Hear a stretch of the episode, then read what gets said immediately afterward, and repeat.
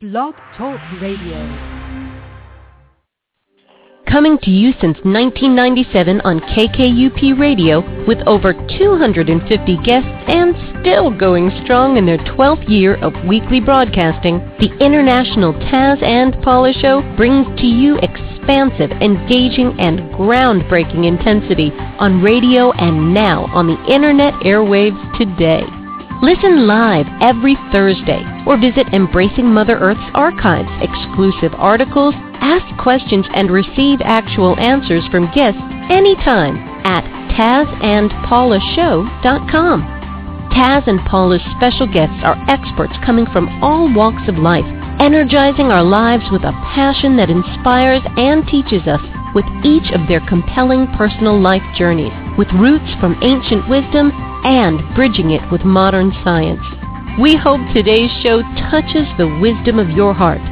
And now, Taz and Paula. Well, good afternoon, everyone out there. As usual, we have a great guest.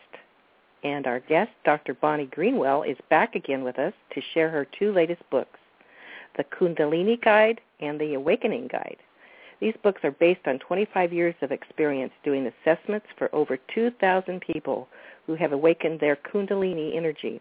These books were created to support the awakening process as they are many issues that arise and are usually a surprise to those who pursue the self-realization. You are now listening to the International Taz and Paula Show, and I'm Paula. And I'm Taz. Bonnie presently moves as a Zen-oriented Dharma teacher in the progressive style of Adyashanti, who gave her Dharma transmission in uh, 2004. And after several years as his student, Bonnie did come to Zen with a rich background in the yoga tradition and more than 25 years of experience as a transpersonal psycho- psychotherapist known internationally for her work with Kundalini. She holds a PhD from the Institute of Transpersonal Psychology and is currently on the adjunct faculty there.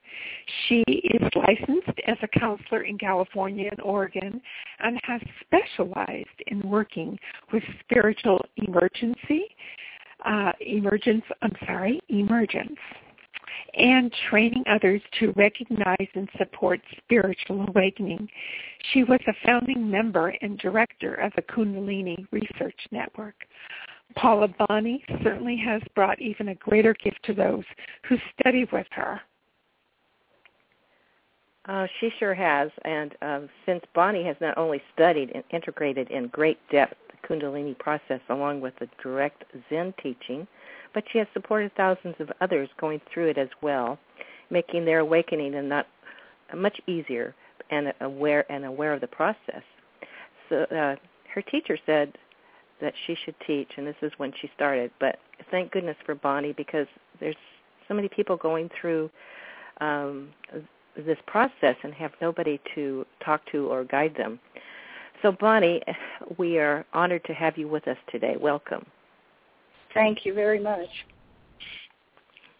Now, um, uh, I I read that your first Kundalini experience was actually uh, when you were uh, at the Institute of Transpersonal Psych- Psychology, where you were studying.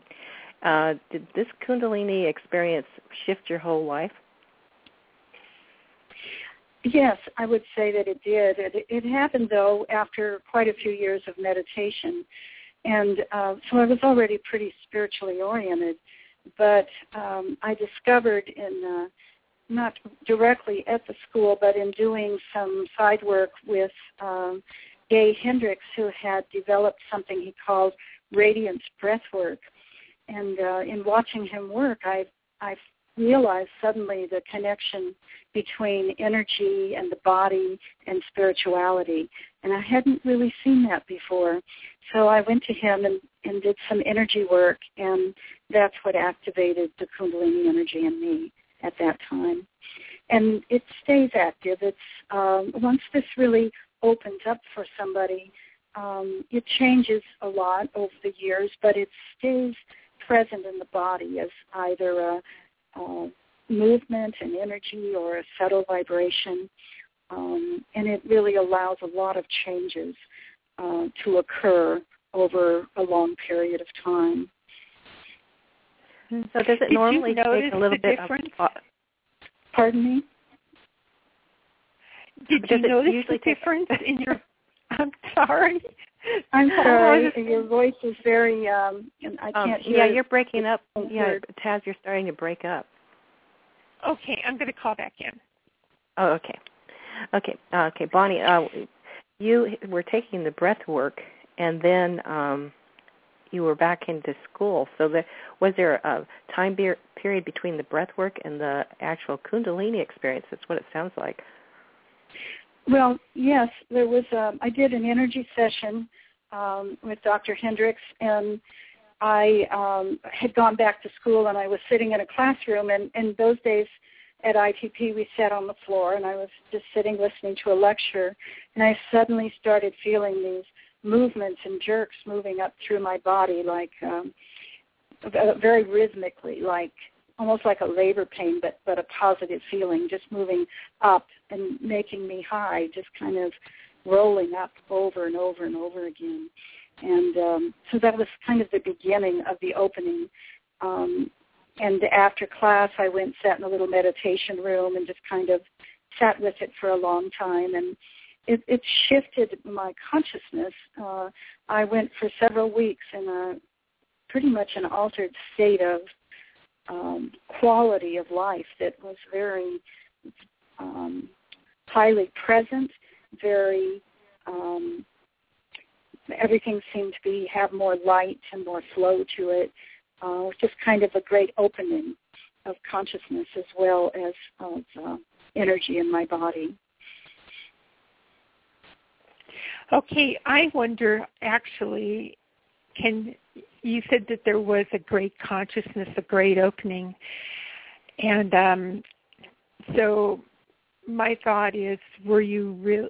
Could you tell the big difference between after you had the Kundalini and prior when you when you were spiritual before that as well?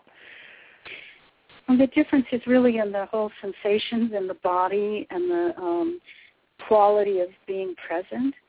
Um, it's it's um, I mean being spiritually.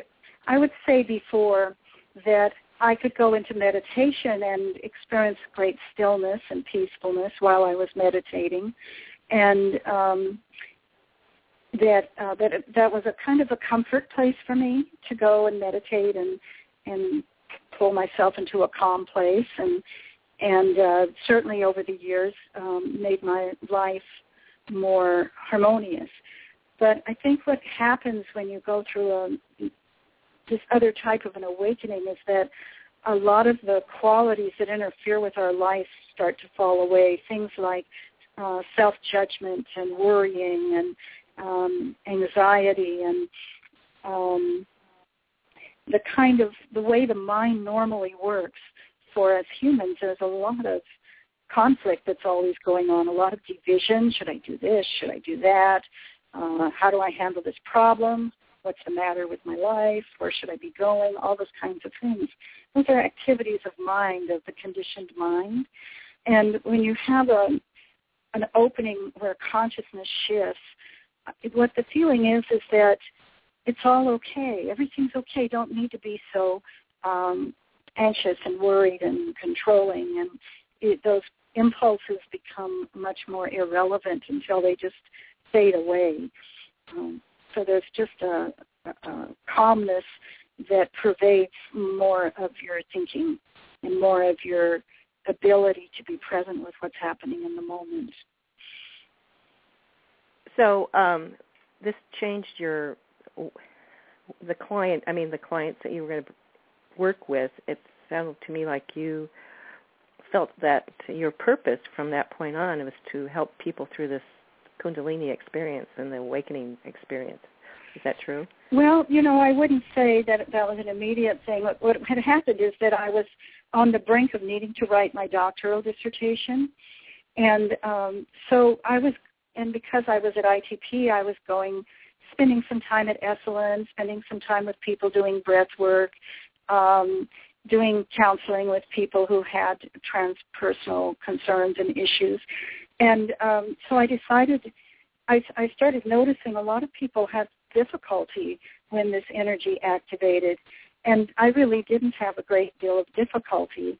So I got very interested in what's the difference between why I was having a mostly a pretty blissful time of it and other people were really struggling and having difficulties. I thought that would be a good topic for my dissertation. So I began my research at that time and spent a year or two um, trying to find everything that had ever been written about Kundalini and um, interviewing a, a dozen people who I felt had gone through the experience or were in it and, and finding out what what worked for them, what didn't, uh, what was happening when it activated, just collecting as much data as I could.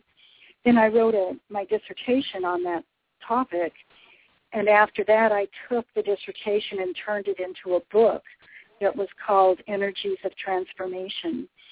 And so that book became, um, well, writing the dissertation got me some in, invitations to speak on the subject at esoteric gatherings. And then um, after the book was published, uh, people started to uh, contact me um, with their concerns. And so that's really what happened. I started to, I put up a website and I started to get phone calls uh, or emails from people all over the world who were um, experiencing some form of energy arising and confusion or awakening experience and didn't know who to talk to about it because it, it was very unfamiliar in medical and psychiatric um, circles.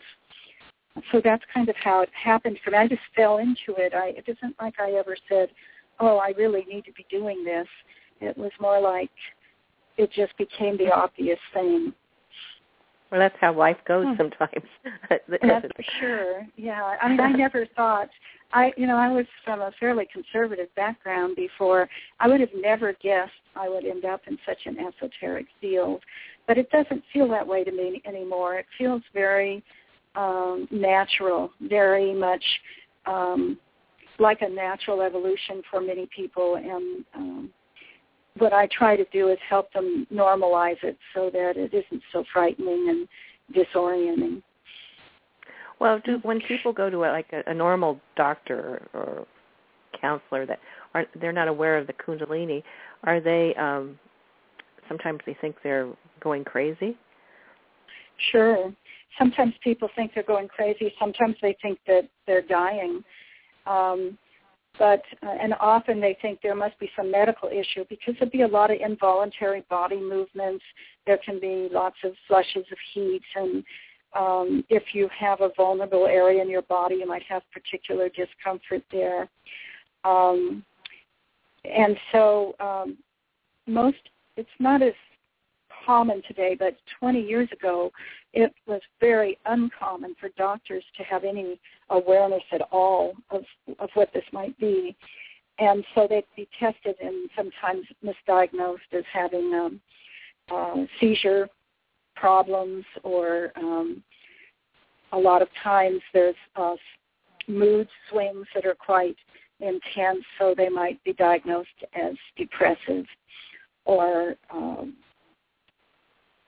uh, dissociative because sometimes uh, when the energy rushes up through the head, there can be a sense of an out-of-body experience um, or being no longer identified with your personal self.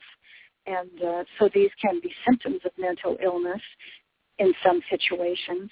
And so sometimes the symptoms got misinterpreted be- because that was the only paradigm a doctor had to um, diagnose. And that's still the case in most places. Hmm. I have a question. Uh, can sparks from the t- on the top of the head also be part of a Kundalini experience? Sparks? Yeah, sparks. Sparking. You mean? Well, there can be that sensation of of, of vibration or Well, I, I don't know that I've ever seen a seen an electrical spark arise, but certainly there can have that feeling as if as if there's electrical. I had one woman tell me that um, she when she started to have this experience she was just walking across her college campus and she felt like she had been hit with an electrical maybe like lightning or something. She just felt electrified and fell over. So you know that you can have that sensation whether there's literal sparks i i wouldn't be able to say okay. now for for the people that are listening that have never heard of the word kundalini or kundalini experience can you give um, explain exactly what it is? The way that I would interpret it is that um, the Kundalini, first of all, it's a Sanskrit word uh, that means uh, coiled. Uh, kunda means coiled, and in the it comes out of the uh, Indian tradition in India, san, and it's part of the tantric uh, model of considering that um, when a child is conceived, the um, energy goes and starts the um, formation of the fetus in the body, and that after the body is formed and the energy is flowing in the body, the residual energy uh, wraps itself three and a half times around a spot at the base of the spine and holds the energy field together throughout our lives. And then when we die, that energy unravels and leaves the body. And so yogic um, teachings and yogic science has developed a methodology for awakening this energy and moving it through the body and um, the belief that it will transform each of the chakras and open up the energy field and move through the crown of the head and ultimately consciousness will begin to experience itself as a collective or universal uh, primal consciousness and this was considered a methodology for spiritual awakening in the yogic tradition. I simply define Kundalini as the life force. I see it as um, holding the, the energy field, the pranic energy or the chi energy, whatever we want to call it, in stasis. And some Westerners have called it bioenergy.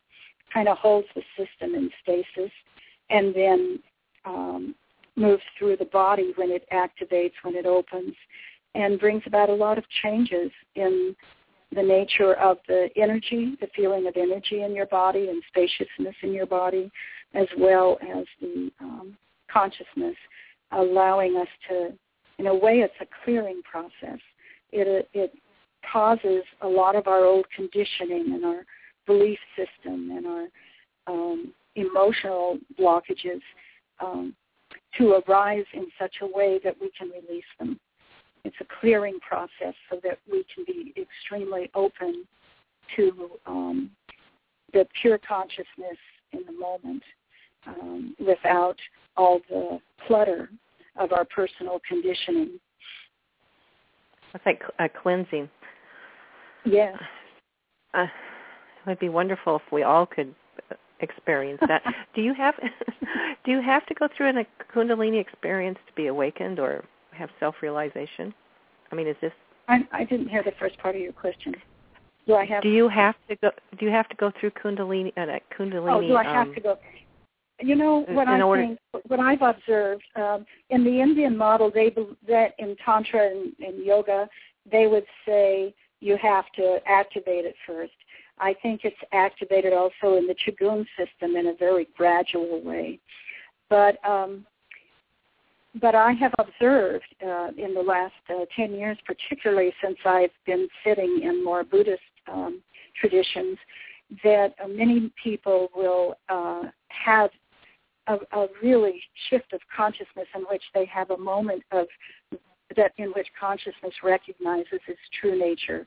And it's a very expansive shift in which your sense of your personal self falls away and there's just a sense of being one with everything um, and not in a way not existing personally but being part of the whole so that kind of an awakening almost always at some point is followed with an activation of energy so that the process begins unfolding and unraveling after you've had the awakening usually, if the awakening occurs first, the Kundalini process is more gentle. It's and it's easier to handle because you're kind of in a different place. You're much more detached. You're much more able to see this stuff is coming up and and releasing it more consciously.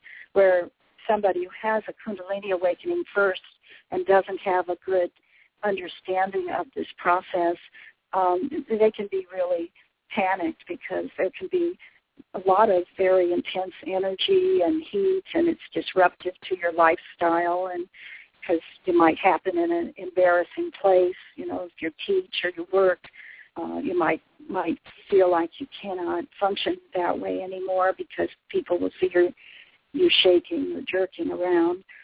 So they get into a much more difficult place with it um, until they've really gotten into a deeper place of experiencing pure consciousness.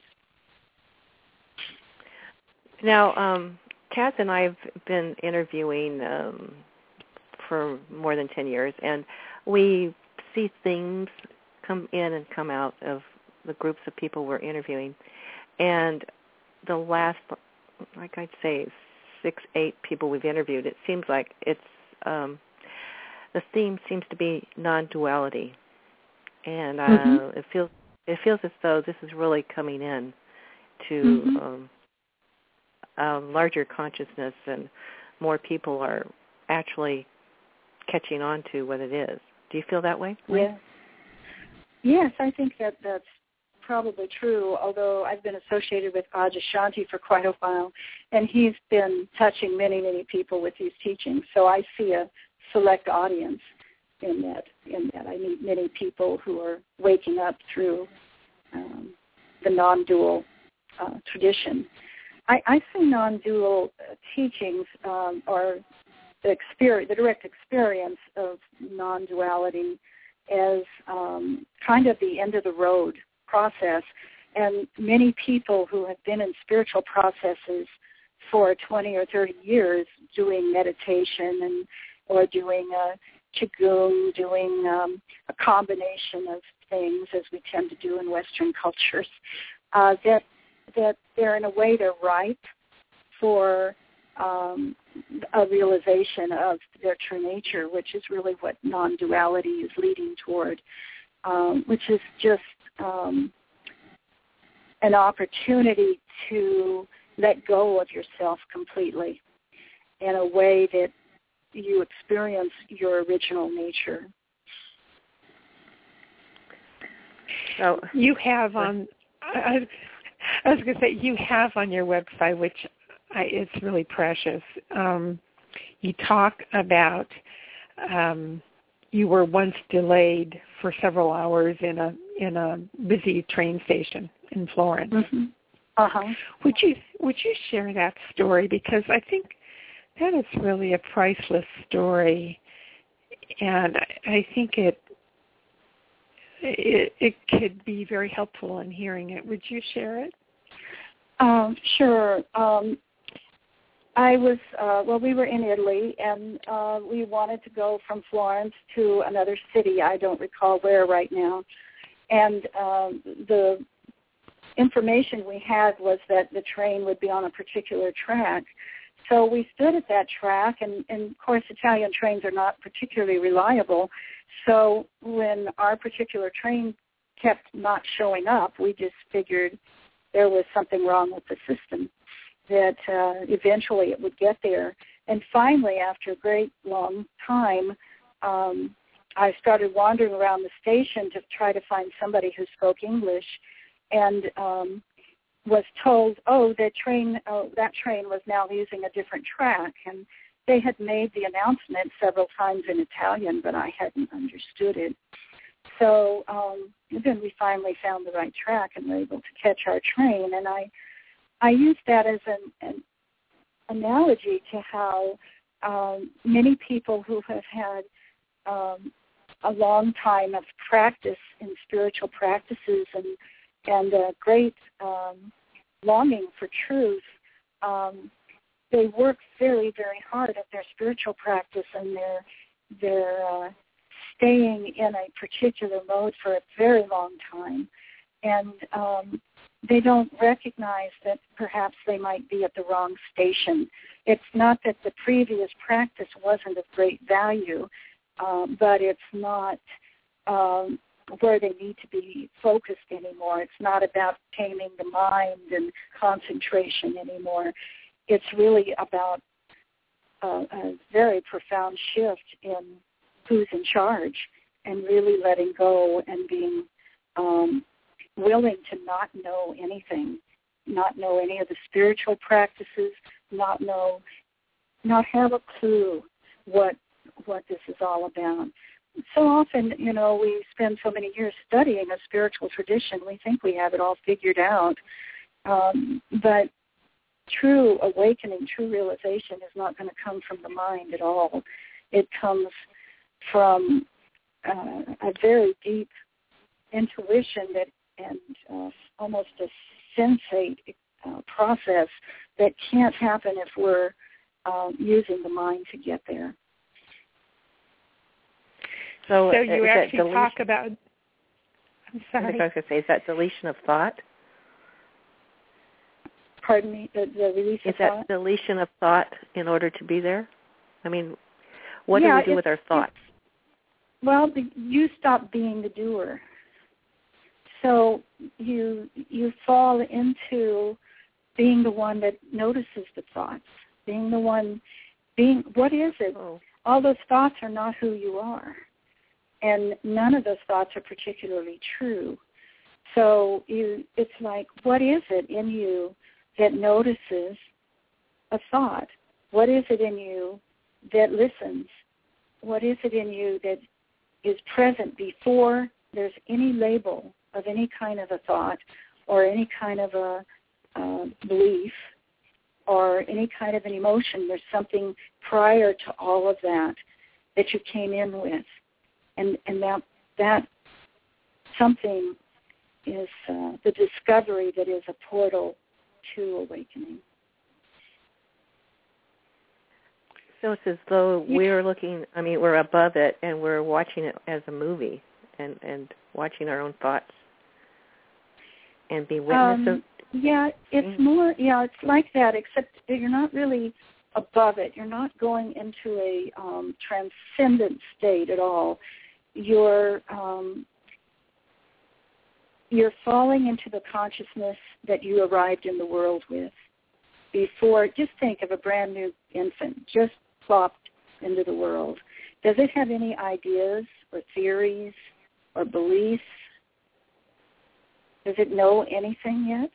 It's pure. Um, if I were to look at if I were to look at it, I would look at it as if before I entered the body. Yes. That's but you the are in a body now. But but you are in a body now, so you have to go back the way you Right. came in a way. Yeah. Yeah. So Yeah. yes, this that we are, this awareness that we are, this consciousness we are, is prior to the body. As one of the Zen masters said, "What was your face before you were born?" Ooh, that's a good one. Yeah. Is that what people go through when they have a near-death experience? I mean, they go into that um, oneness. Well, I think that um, in, in certainly in some cases, I can't speak for all cases, but uh, certainly when I believe, and who can say, but I believe that when we die, consciousness falls back into that universal um, fullness of knowing itself as as everything or or prior to everything. So, So- to me, that's you know similar to people that pass away. They uh, go on the other side. They have to Mhm. let go of their um, their thoughts and their uh, judgments Mhm. and all of that when they go over on the other side. So when You you're know into the, go, go ahead. hmm They don't let go of it. It falls away spontaneously. It's like you can't hold on to it anymore because it's non-existent. It belongs to a non-existent person. Yeah, if we only could, you know, if we, I mean, if we could only think of that, when we're Mhm. here. We can't It think it, but we can feel it. Oh, feel it. Okay, yeah. And that's the issue is we spend so much time trying to think it and figure it instead of just letting go of that path and falling into it in, within our bodies, finding that it's in our own body where this um, this pathway to source is.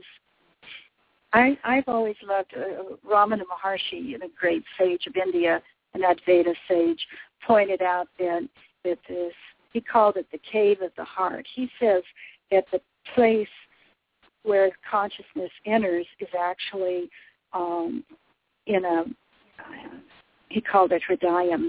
It's parallel to the heart, but on the other side of the chest, slightly to the side of the sternum. And he said that to to follow the I thought, the thought I, into that spot, and just just following it, just flowing into it, um, will take us uh, to the source.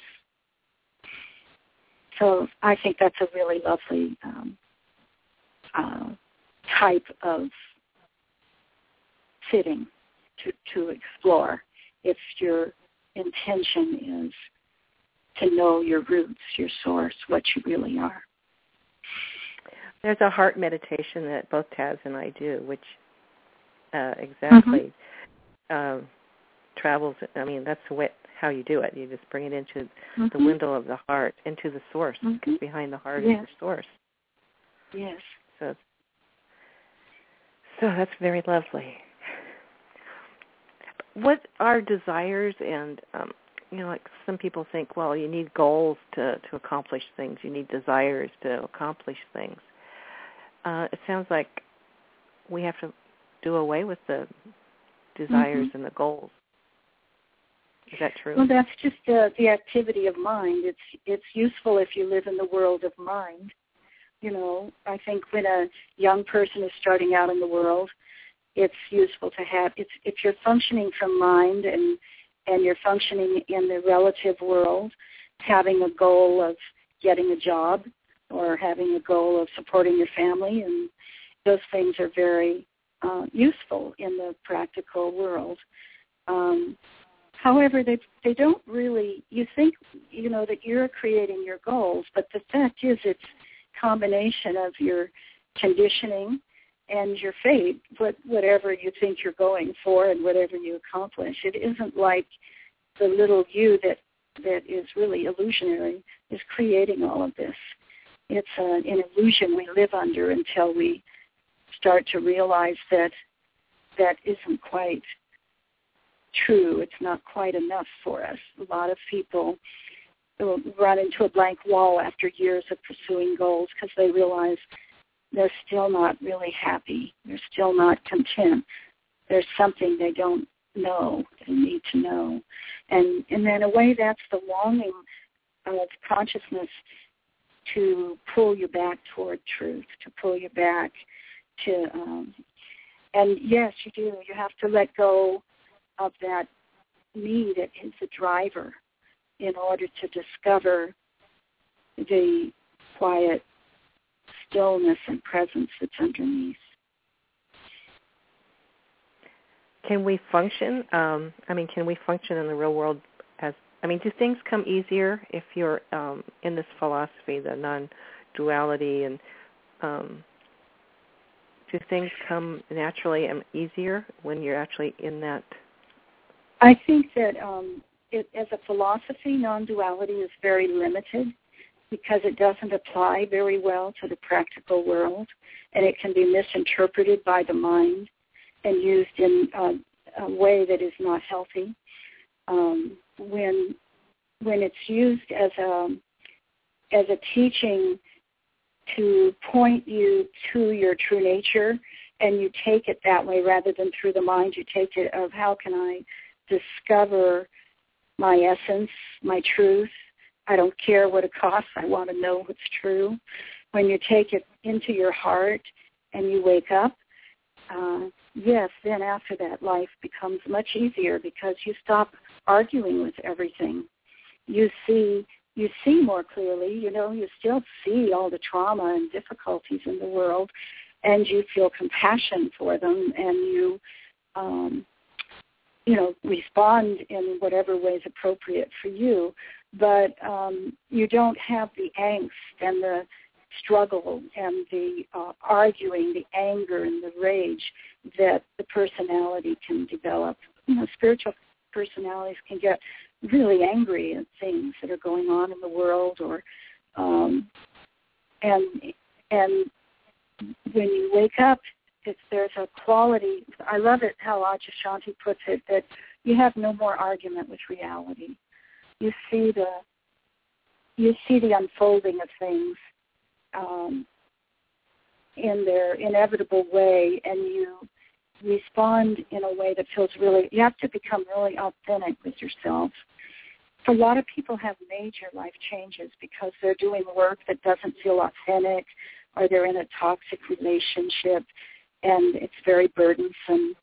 Um, and, and they feel um, they're going to feel much worse than they felt before until they make the changes they need to make. It's like it's like an imperative to align yourself with what's authentic for you. I haven't. Um, I you have something in your book um, that talks about children having kundalinis. I I never mm-hmm. even went there, yeah. so I saw that and I thought, wow. Um, yeah. Can you share some things about that aspect of it, maybe with the new kids coming in and everything? Well, I don't think it's common but and I haven't worked with any children that I would say are in a Kundalini process. And people have not brought any children to my, to me. But um, a lot, not a lot, a few of the adults I've worked with, when I look back at their history and their stories and their early childhood experiences, it appears that the Kundalini was always active. Um, these um, and they sometimes they're people who are having all this all the um, positive impacts and the side effects of kundalini but they don't have they don't remember any initiating event. They don't they don't there's no before and after for them. They've always been this way um mm-hmm. so that means that perhaps as children um they would have uh, one i know uh, well, Adya, for one, Adya Shanti's talked about standing uh, in a playground and suddenly just seeing everything really clearly, like seeing through it all as being a play or um, not being real. Um, I've heard other people say um, have moments like that where where everything becomes light or energy, and they're just uh, kind of awestruck, and uh, and then it goes away, and they go on and play.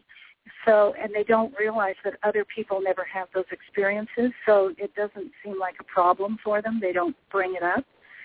Um i've had people who um have um some kind of a guide or an entity that um sits at the edge of their bed and, and gives them good advice when they're young children um and then sort of fades away as they get to be adolescents um so there's there's evidence that the the energy field that Kundalini activates in the body is already active in a few people when they come into the world. It's also possible, um, I believe that a lot of times a near-death experience will activate Kundalini. And um, because remember I said that sometimes the belief is that when we die it unravels from the base of the spine and leaves the body. So if somebody has a really deep near-death experience, and this might even happen during the birthing process. Um, but sometimes a child also has a real serious illness or accident where they nearly die.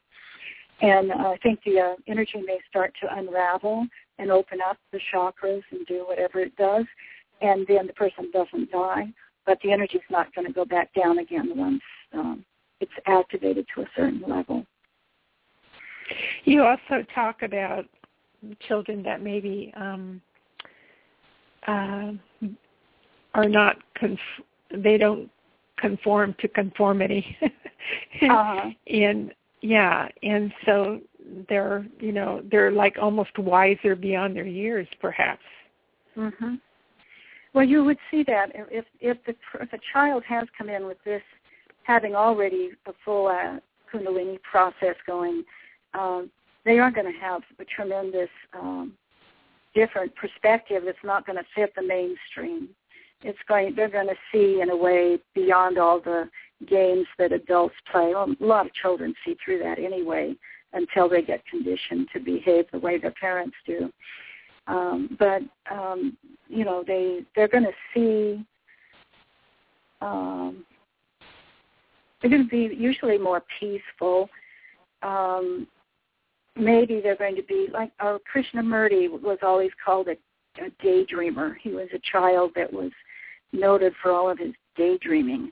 And of course, though he did go through a really dramatic Kundalini activation later in life. So I don't know quite what that all means. You know, this type of thing has not had enough or any real uh, solid research, um, partially because it isn't even recognized in our culture as an existing possibility. So nobody would ever fund or explore it in a the kind of research you could say that anything I even say here is true. All I can say is what I've what I've well, listened to and heard over the years. Can uh, chemicals? Or I mean, like um, we had a friend who lived in Peru, and they they're um, they have this.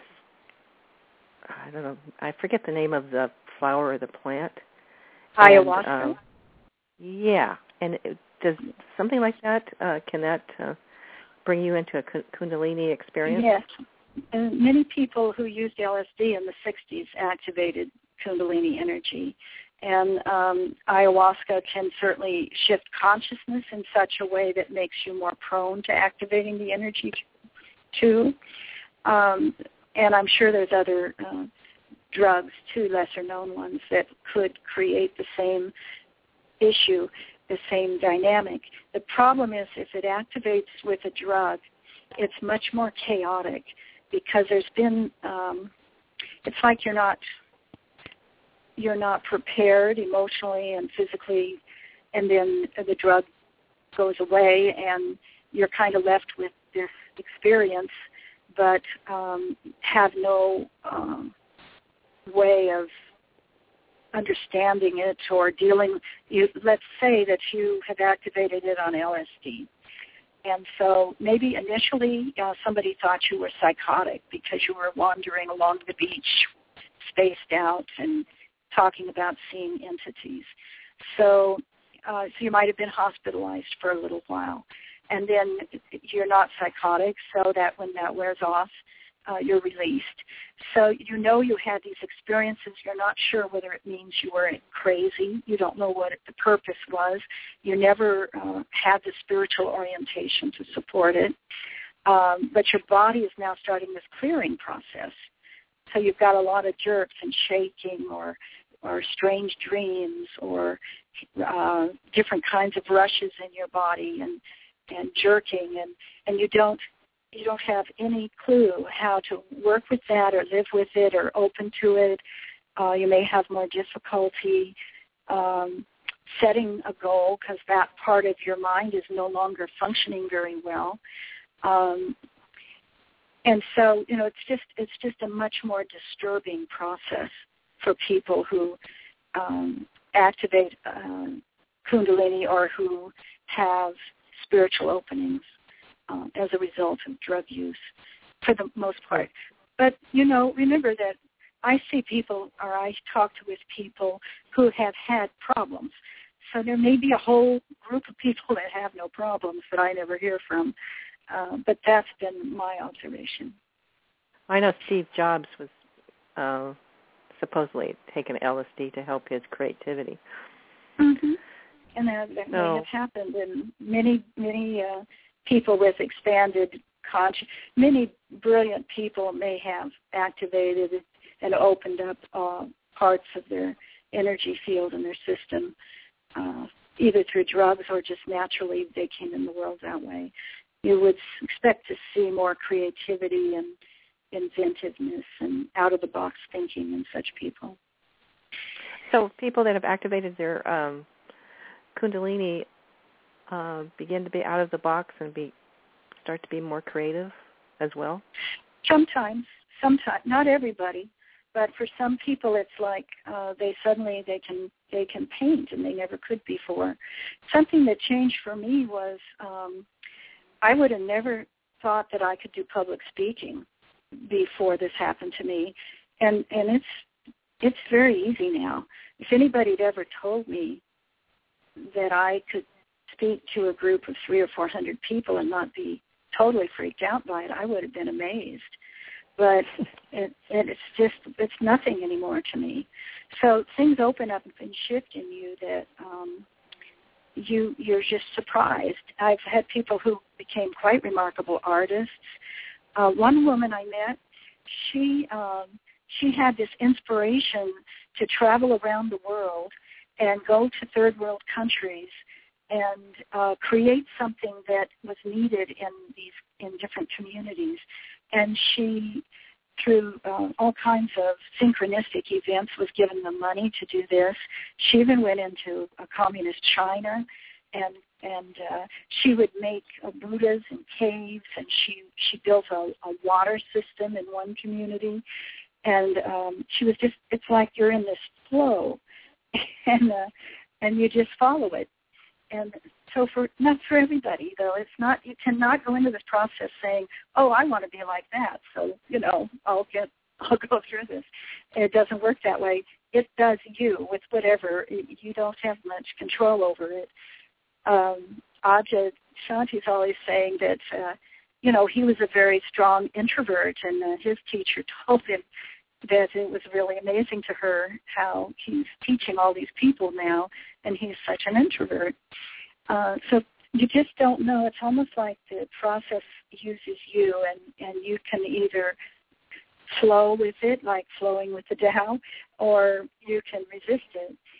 And some people still live very simple lives. They just, um, you know, they focus on their grandchildren, or they um, love animals or they you know they do something else that they're drawn to there's no formula yet. there's nothing you can predict it's going to be exactly a certain way well i can see as far as public speaking goes how this would really help because you're all one so it's like you're speaking to yourself or you're speaking you know it's just uh it just feels natural that the part of you uh, for me, and I'm sure this is true for other people too, the part of me that would have worried about what people think is gone. And so, you know, I if I speak to a group, I know there's somebody there that needs to hear what I have to say, and and if the rest don't, I'm I'm sorry to waste their time, but I'm not uh, concerned about it. And so it's like a whole before. So it's like a whole new world opens up and you are literally out there sharing because it's very exciting and mm-hmm. uh, you're able to support others in a new way. Mhm. yeah. True. Now, this is a question that's come up in my mind. If you haven't ever, if you have not had a Kundalini experience, and you want one, can you purposely go out and and achieve it? Well, there are many things you can do that make you. Um, again, I'm going to quote Adyashanti. He, I love the phrase "becoming grace prone." He says there's a lot of things we can do to make ourselves more grace prone, more likely, um, but it is never guarantee.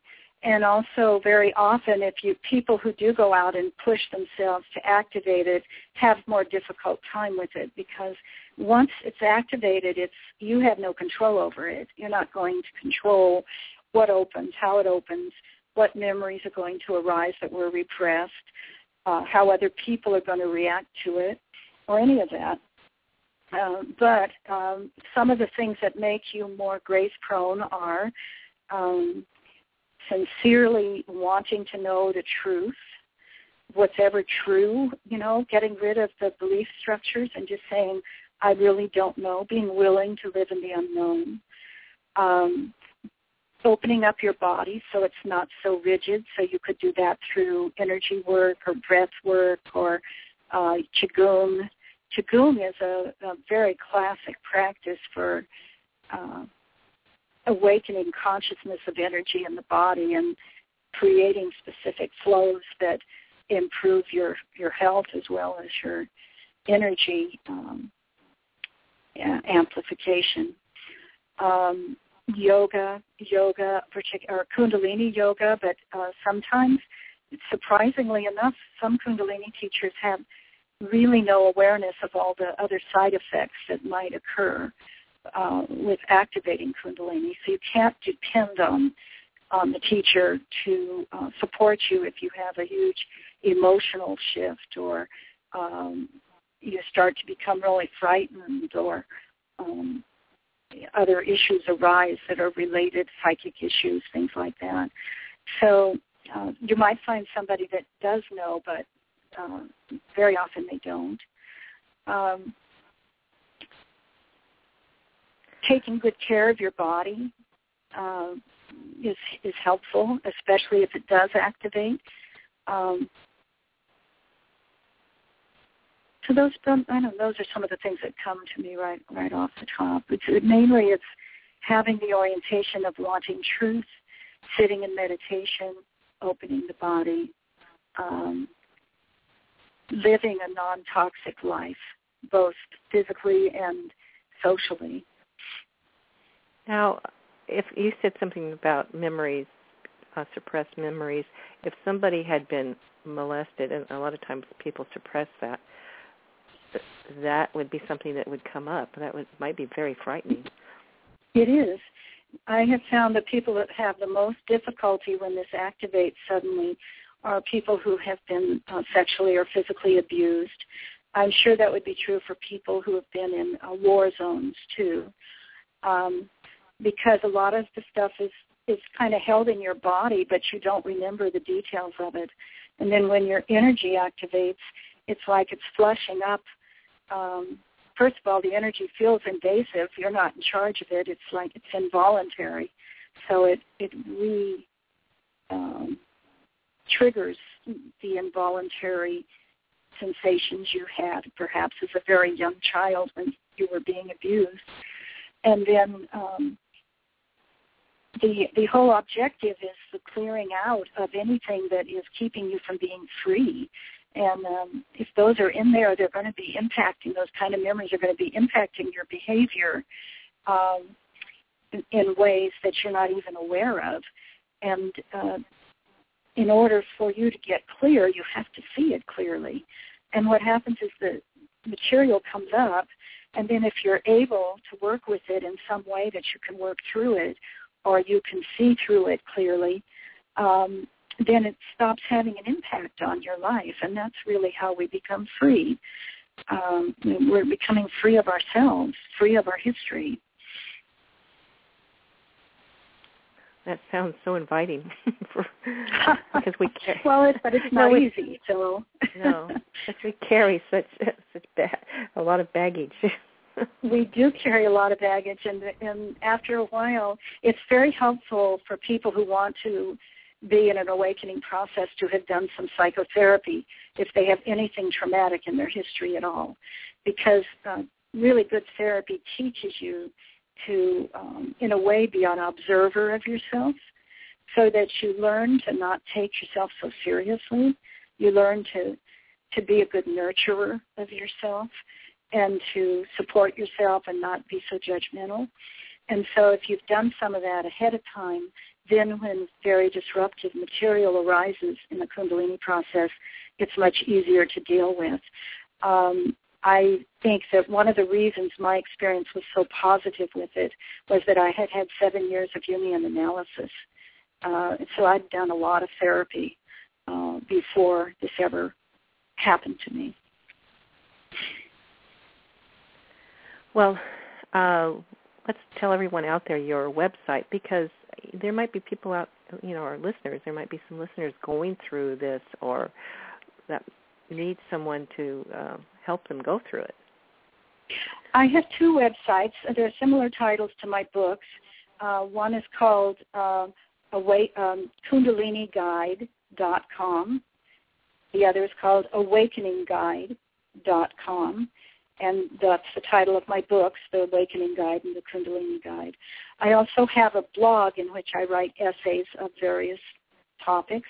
It's called uh, shantiriver.wordpress.com. And um, I have a Kundalini blog where people can send questions, and that is, um, uh, I think it's, I don't even remember the name of that one. I haven't used it as much lately, but it's accessible through my Kundalini Guide website. Well, we're going to have to put your blog up on our website too, and on in your uh, Kundalini Guide website, I the I the one article that was written that meant the most to me and I would recommend for people to to read it is Where to Stand. Uh-huh. I thought I thought that was the really a great article. Oh, thank you. You know, that's interesting because that is the article I've gotten the most feedback on too. Yeah, it's beautiful. if you, um, I, I, these books are so grounding. Mm-hmm and really holds your hand very well. Um, I yeah, they're beautiful. Thank you for for doing them. Do you have another book on the um, on the way? You know, I don't. I just put these out. Um, but I am writing every day on my, or not every day, but a couple times a week at least now on my blog, and um, I I'm putting articles out as much as I can on the web to draw people's attention to the books. So um, who knows? Another one may emerge in the next year or so. But but you know, this is my life work, and it feels to me like I needed to get these in the hands of, uh, before I'm gone. I'm in my 70s, so um, I'm really glad that they're being well received, and um, they're just. Uh, it's such a blessing it's such a challenge and it's such a blessing to be invited into the awakening process. Um, so I just want people for whom that is happening to um, know how to navigate it in a way that uh, brings them to the most peaceful and uh, uh, wonderful conclusion. And uh, so that's what they're there for. So.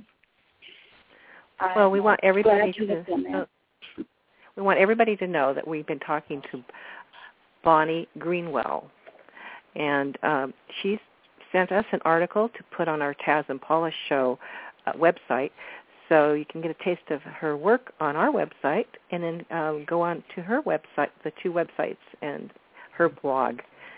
So this is such a gift to everyone. Thank you for being with no, us today. Oh, thank you so much for letting me be on your show. Mm-hmm. Thank you, Bonnie. You're welcome. We loved having you Blessings. today. Bye-bye. Bye. Bye.